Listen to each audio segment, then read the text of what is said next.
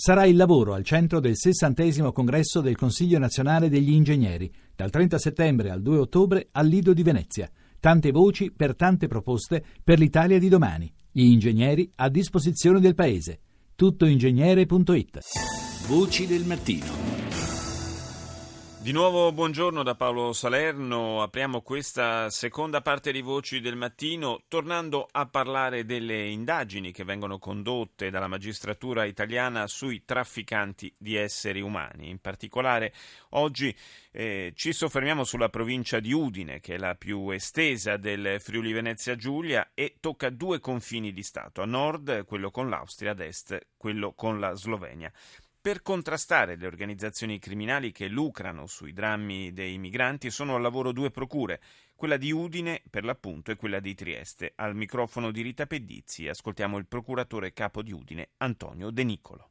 In questi giorni siamo in una situazione che io ho già definito la quiete prima della tempesta e spero di essere smentito dai fatti. Dopo che c'è stato un grande picco di immigrati nel mese di giugno, abbiamo assistito ad un progressivo calo e attualmente siamo in condizioni di, di tranquillità, ma temiamo che sia una calma apparente e che eh, la pressione che si verifica nella zona dei Balcani prima o poi farà emergere il fenomeno anche in queste zone. Sento dire che le rotte dei, dell'immigrazione potrebbero cambiare, potrebbero forse lambire la nostra regione e andare direttamente verso l'Austria, però eh, sarà da verificare giorno dopo giorno come si evolvono questi movimenti. Perché questa calma? Credo che eh, ad essa partecipino tantissimi fattori geopolitici, primo dei quali la decisione della Germania di aprire eh, le, le proprie frontiere e quindi di consentire un grande afflusso di immigrati che quindi non avevano più bisogno dei passer per eh, essere trasportati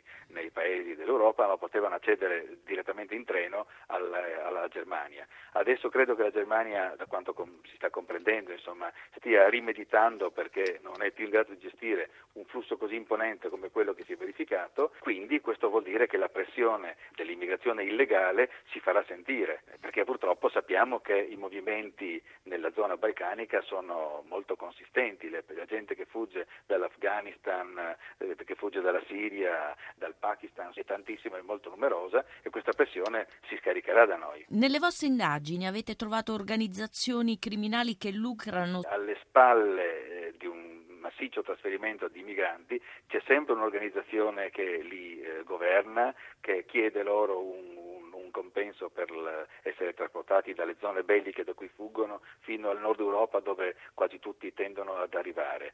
Il problema è che non sempre siamo attrezzati a eh, rinvenire queste associazioni, c'è uno sforzo congiunto di due procure sotto questo profilo perché il reato associativo in questa materia non è di competenza della procura di Udine ma è di competenza della procura distrettuale di Trieste. Quando abbiamo elementi seri per poter ipotizzare un'associazione da delinquere che ci sta dietro, il fascicolo che nasce a Udine va trasferito a Trieste. Stiamo parlando di scafisti via terra. Scafisti via terra sì, gente che guida furgoni, camion, pullman noleggiati, questo è più o meno lo standard. E il numero dei passeggeri varia da un minimo di 4 a un massimo di una trentina. Quanto costa il viaggio? Il viaggio costa caro, a grandi linee si, si va da, dai 4.000 ai, ai 6.000 euro o circa equivalente in dollari, però per il viaggio complessivo dalle zone belliche fino all'arrivo al, al nord Europa. La singola tratta dall'Ungheria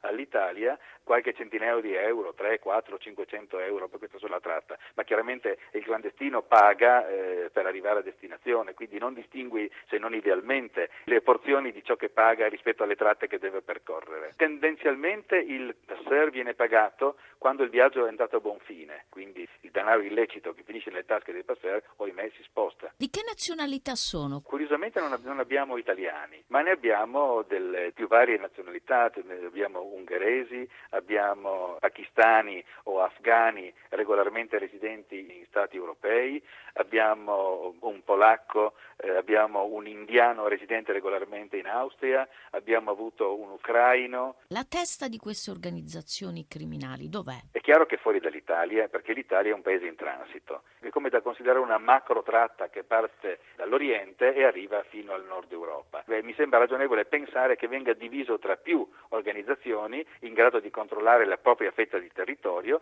e che si passino, tra virgolette, i migranti. La tratta che ci interessa credo che abbia testa nella zona dell'Ungheria, il che non vuol dire che siano ovviamente ungheresi coloro che gestiscono il traffico, ma che la base operativa, visto che da lì si deve partire, sia, sia lì. Chiaramente il guadagno poi viene ripartito tra tutti coloro che fanno parte, tutti coloro che effettuano il trasporto nel segmento di competenza, diciamo così.